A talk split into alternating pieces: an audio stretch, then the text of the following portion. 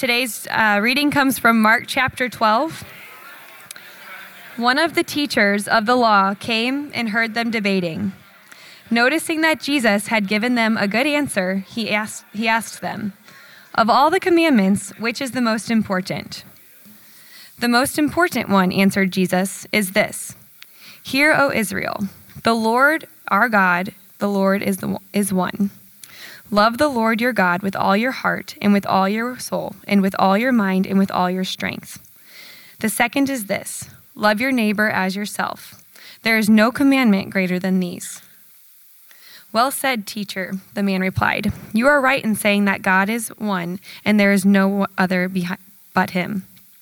To love him with all your heart, with all your understanding, and with all your strength, and to love your neighbor as yourself if is more important than all burnt offerings and sacrifices. When Jesus saw that he had answered wisely, he asked, he said to him, you are not far from the kingdom of God. And from then on, on no one dared ask him any more questions. And from then on, no one dared ask him any more questions. This is the word of the Lord. Thanks be to God.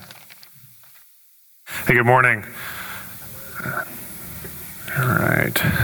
Well, my name is Mark, and I guess I'm one of the pastors here now. Um, so that's something. Uh, no, in, in, all honesty, though, we I just wanted to start by um, by telling you all just how thankful we are to um, to be uh, to be your past for for me to be your pastor now. Um, we sorry, give me a second here. Oh.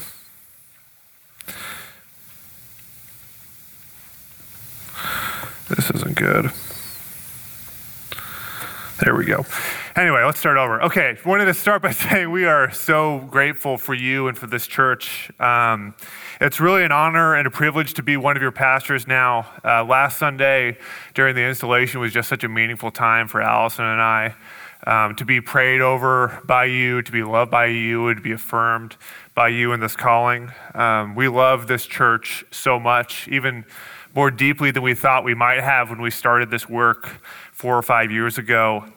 Um, and with that, also, we feel the weight of this. We don't take it lightly, uh, what it means to care for and to lead this body. And uh, we are just really humbled by that. So thanks for your care and for your support for us. I guess my only request is that you just continue to please pray for us as we try to love you well as Christ's bride. Um, we need your prayers. Um, so badly, and uh, we really do cherish them. So just thanks for loving us so well, and I hope you feel that we can love you as Christ loves you in some small way. Um, but with that, let's pray, um, and then we can get started. Father, uh, thank you for the love uh, that you have given us in Christ. We pray that by your Spirit you would um, move in our hearts this morning, that you would help us to see what it means to live the greatest commandment of love um, but only out of the love that you have for us as you're raised and adopted and fully seen and known sons and daughters. And so, Holy Spirit, please uh, give us clarity as we seek to, to see what your word has to say to us and give us a kingdom mindset. Um, we pray. Uh, thanks for Jesus. Uh, he really is the only, the only true God, and we, uh, we love you so much. Amen. So, for those of you who are note takers, we're just going to jump right into it. I know some of you love that. So, we're just going to go right into it. And, and this is what we want to see this morning. The way to the kingdom is to live as fully loved sons and daughters who love God wholly and who love others selflessly. That's the way to the kingdom is to live as fully loved sons and daughters who love God wholly and who love others selflessly. So, a few weeks ago, uh, we looked at uh, Jesus' interaction with the, the, rich young ruler in Mark chapter 10. And I think uh, this passage that we see about the scribe asking about the greatest commandment is really just a parallel to that.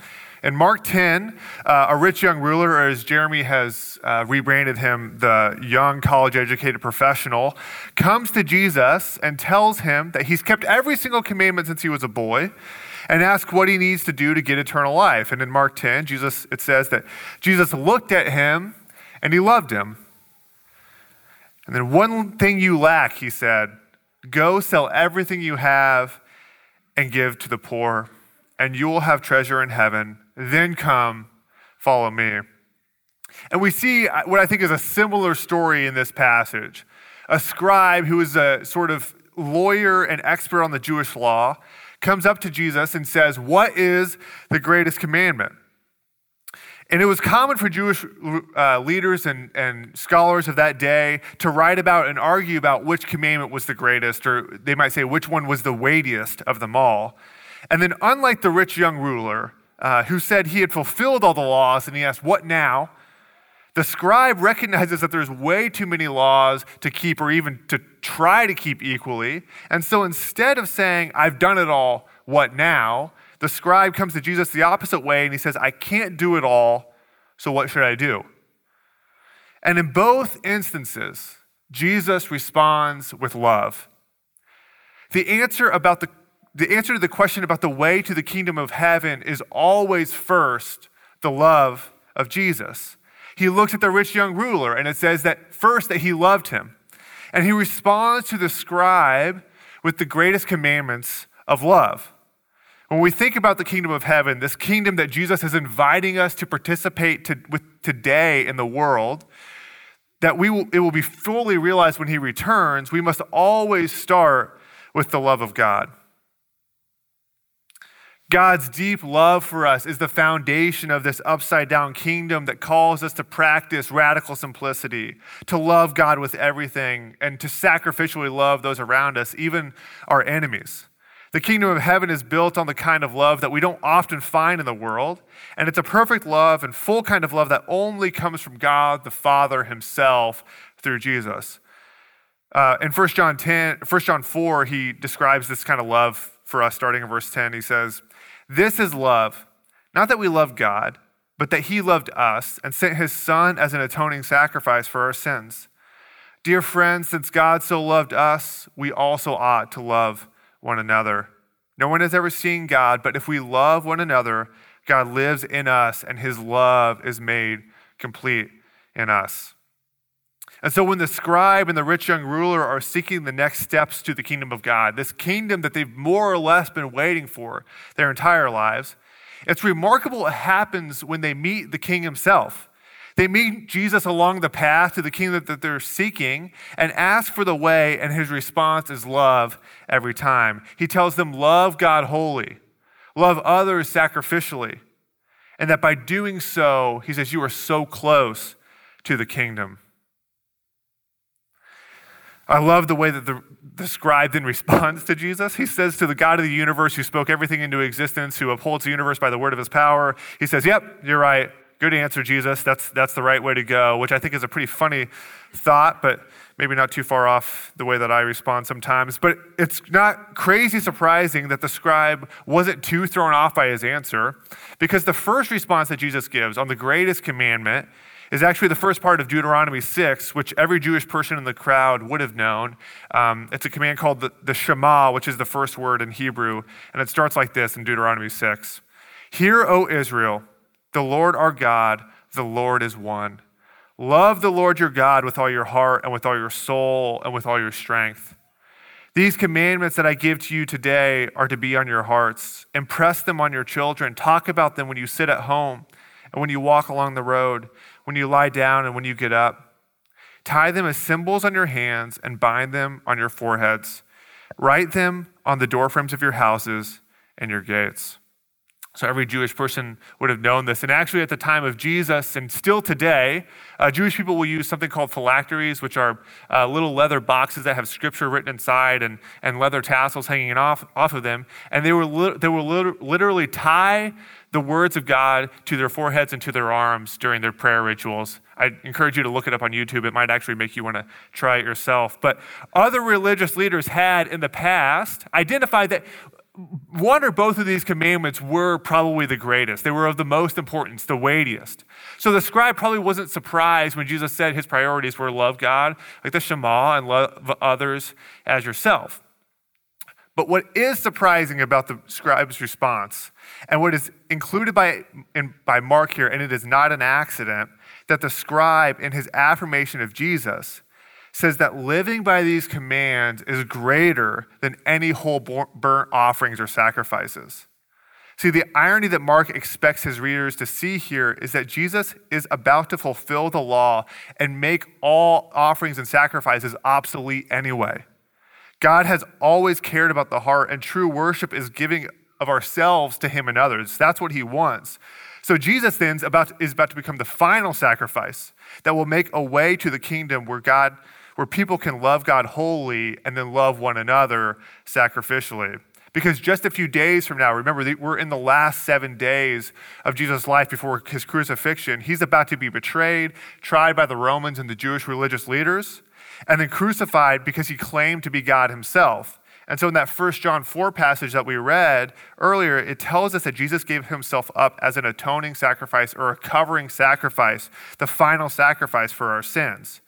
So, though the people of God used to have to provide offerings and sacrifices both to worship and to cover the sins of the past, Jesus became the ultimate sacrifice that covers up all of our sins, right? And so he makes a way then to the kingdom of heaven and allows us now to worship truly from our hearts, which is what God wanted all along. And then the next thing I love about this passage, though, is that it's framed in conversations about resurrection and Jesus is both king and the resurrected Lord. So it's not just sacrifice here, we also see resurrection. Because right before Jesus starts talking about the, um, the greatest commandment, he's actually been arguing with a group called the Sadducees about whether there's actually a bodily resurrection from the dead for, the, for God's people. The Sadducees were this religious party, this religious sect inside of Judaism at the time that thought it was actually ridiculous to believe that we would actually be raised again in new bodies from the dead at the coming of God's kingdom. And I think it's also so important to stop and note here that the belief of the Sadducees that, that there is no body, bodily resurrection is not too all, far off from what I think many of us might actually believe and practice of what our view of life after death looks like.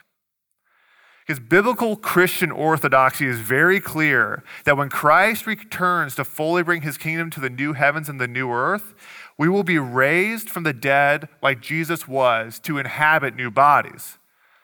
We are not just souls floating around in the ether forever. We will be re embodied and raised from the dead. And that's actually kind of wild. Uh, and it's something that I don't think our culture really grasps about the Christian faith.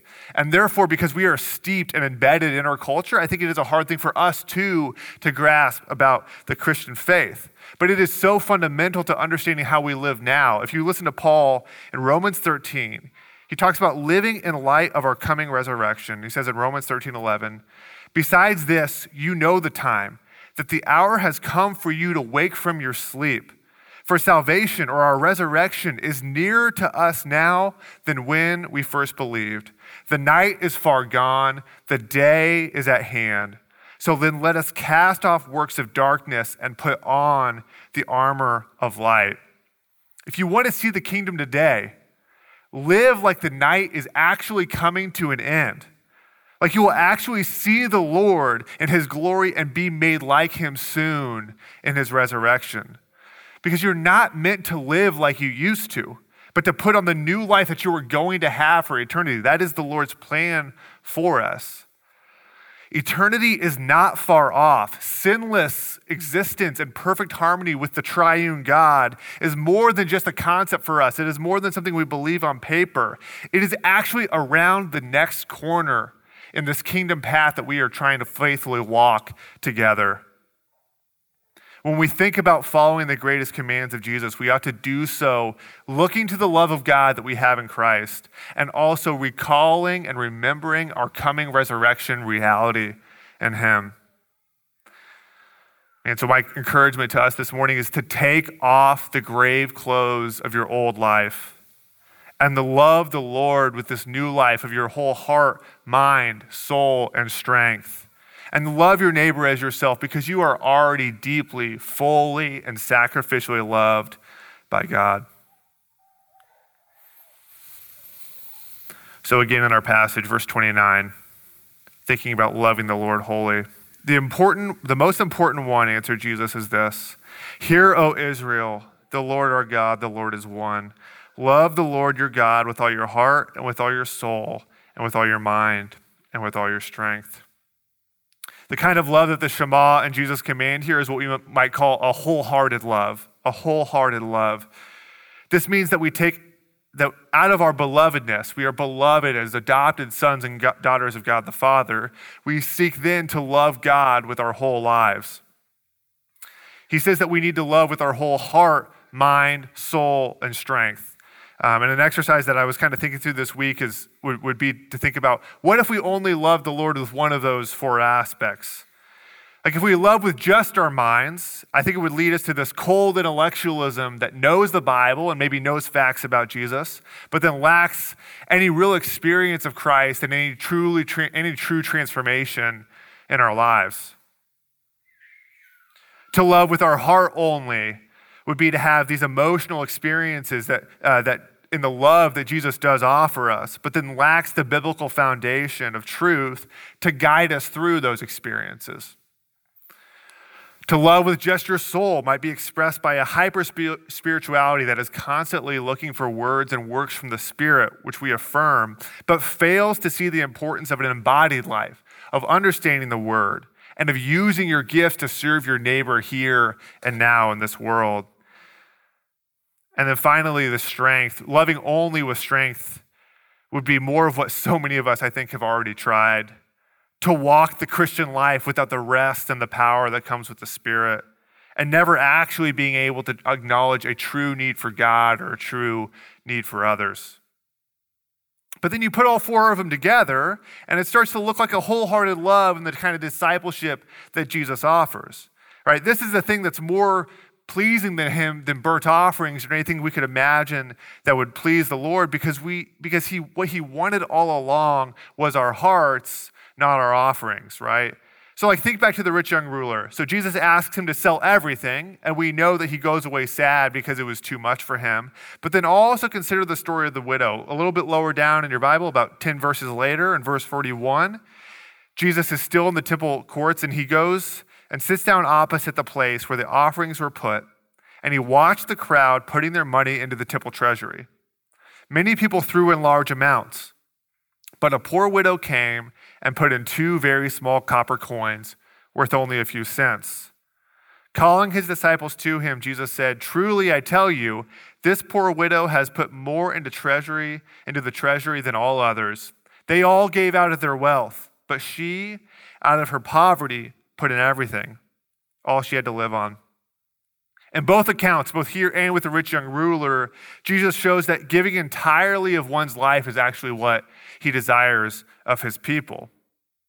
When we think about Jesus saying it's so hard for the rich to enter the kingdom of heaven, you can actually see the contrast here that the wholehearted gift of the widow seems to be much closer to being able to access the kingdom than the wealth and power and affluence of the rich young ruler. I'm to go out of my depth here, but have you guys seen this guy on TikTok? Um, his name is Jimmy Darts. Has anybody seen him? Okay, well, go, go, I'll give him a few more followers this morning. So he's this guy on the internet who will walk up to people, and it seems to me that he's mostly in Walmart parking lots from what I saw, and I'll ask them to do something like help him change a flat tire or if they can give him a dollar. And then the first person that helps him, he gives them $500 cash right on the spot. So it's some good, you know, good digital content for all you millennials out there. But I've noticed that the people who seem like they're a lot more put together um, and have a little bit more going for them, they tend to snub him and really can't be bothered with his petty requests. And the people who notice him and stop to help and listen to help him or to listen to him are usually the ones that get the $500. And then they almost always reveal that they're actually personally out of money or that they're struggling significantly. And I just found that distinction striking that these, that these people who seem to be on, you know, on the outside have it together cannot be bothered by him. But the people who are poorer and more needy are almost always more aware of the needs of others. And I dare say are closer to the kingdom of God than their counterparts. And, and I know this is hard for many of us to hear. And quite honestly, as I think about what this means for us, I'm simultaneously wrestling with what it means for me. But in my prayer for us this week, the rich young ruler passage paired with the commandment to love God with everything and to love others as yourself have stuck with me as particularly needed for this church, for our group today. And the big question I want to ask us is this Are you choosing patterns in your life that set you on the path to the kingdom? It's been something that's really been stirring in me, really since Jeremy's passage on Mark 10. Are you choosing patterns in your life that set you on the path to the kingdom? Are you setting yourself up to step towards loving the Lord with all your heart, more heart, mind, soul, and strength a little bit more each day? It's like how are wealth and ambition and power and affluence and comfort like they were for the rich young ruler, distracting, they're gating you from a whole a life of wholehearted love that follows Jesus. I have to ask myself, what choices are we making and patterns are we setting that reflect the resurrection reality that we have coming? The, res- the fact that the night is almost over and the day of the Lord is closer than it's ever been, so that we live as though our fully raised selves are just around the corner man, I hear those words for myself and I and I feel uneasy. I feel off center because it reveals, I think, to me that the center of my life is, is, is still built on kind of my old pre-resurrection world, right? It makes me consider the things that I probably love more than the one true God on a practical level. And maybe for you, perhaps it isn't wealth and affluence, but it's actually comfort and pleasure and affirmation of those around you. I'm not asking us to drop all the good things in our life. I think that would be that would be wrong. That wouldn't be the way of Jesus, right? But Jesus is commanding us to examine our hearts and to ask where we get distracted and what things we give ourselves to the most. I just I so badly I want a formula. I'm a real analytical guy, I'm a big math guy. I want a formula. And every time somebody comes to Jesus and says, "Give me a formula," in a way that frustrates me every time I read scripture, Jesus just comes back and goes, Well, let me talk about your heart a little bit. It's like, that is not helpful to me. But as we think about this, there are just so many distractions that are competing for our affections that how could Jesus even give us rules? Because we would find ways to live in our old pre resurrection reality. I mean, even think about religion itself. We can get caught up in the liturgy here and the music, and dare I say, even the community and the growth of this church. And we can miss loving the Lord as the point of our gatherings and our life together with Him. My encouragement for us this morning is to take steps towards the kingdom, not away from it. I love that the way that Jesus encourages the scribe here in his conversation is he's saying that you are not far off from the kingdom of God. You are close. You are getting there. Man, and one thing that I've been thinking about this week is when we make decisions about our lives, I wonder if we should ask, as Jesus stands beside us, if he would be saying, You're getting a little bit closer. Or would he be saying to us, You're getting a little bit further away from my kingdom? You're getting a little closer, or you're getting a little further. You know, our imminent resurrection may may make it seem kind of overwhelming and a little far off on like the life that we could attain with Christ or the life that we know that we will have with Christ. But instead, what I want to say is take it as an encouragement that God's plan for you, the destination He has for you, is to take steps towards that reality. So you can experience the love and the kingdom life that comes with Jesus more fully today, and then also invite others to do the same, both, both the believers that are with you and those that are in the world that are, that are outside of, of the kingdom. And then we love others sacrificially. You know, in the vein of reminding us that stepping towards the kingdom life really matters, Jesus poignantly says that we are also to love others as ourselves today. He keeps it boots on the ground on the practical level. See, like the kingdom itself, this command starts with understanding that we, first, are fully and sacrificially loved by God Himself. So the command to love others then is the love that overflows from us into the form of sacrificial love for others.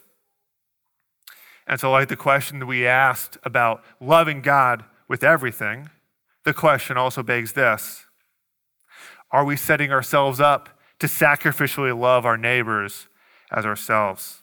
See, because loving others as ourselves requires that we have genuine community with one another, and that we are also seeking to sacrificially love those who are not like us. So, just a couple questions. Do you have genuine community where you can love selflessly, be known, and have kingdom like relationships?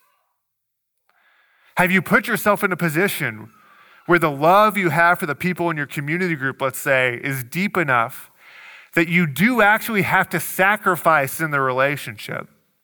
Or on the other side of that, do you keep enough distance so that your relationships are just surface level enough that it doesn't require very much of you? Man, that's a hard word, but we are called to love our brothers and sisters like Jesus loved us. So, my encouragement to you is this, is this step a little bit deeper towards the kingdom, step a little bit deeper in relationships with your CG and with other people in this church. Find out how you can serve them and how you can help carry their burdens and their lives just as Jesus carries ours in his love for us.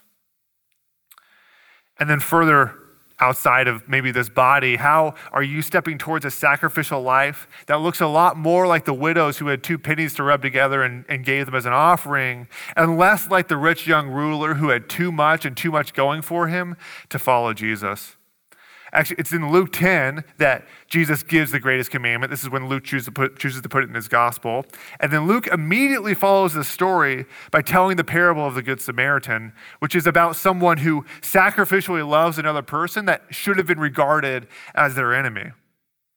And so I encourage us then to examine where you can use your giftedness and your passions and your time to love the neighbors of our community and perhaps the world just a little bit more, to step into that aspect of the kingdom as well. Because sacrificial love goes beyond loving those who are just like us. You know, this would usually be in the announcement section of the service. But after church today, believe it or not, we have a service lunch where you can learn about what groups in the community that we are partnering with. Um, so that in a way that you can love and serve your neighbors just a little bit more. So I encourage you, if you can, to attend that. Um, it's a great place for you to see what it might look like for you to take steps towards living out the kingdom by loving our community, the city of Columbia and mid Missouri, a little more sacrificially. See, because Jesus is calling us to step a little bit closer to the kingdom. And it's out of our belovedness, it's always out of the love of God for us first that we can step into loving others more wholeheartedly and more sacrificially. The way to the kingdom is to live as fully loved sons and daughters who love God wholly and who love others sacrificially. You are a loved and raised child of God. You're empowered by the Spirit to the love the Lord your God and others wholeheartedly today in preparation for when we will fully realize that life when Christ's kingdom comes and Christ returns. Let's pray together.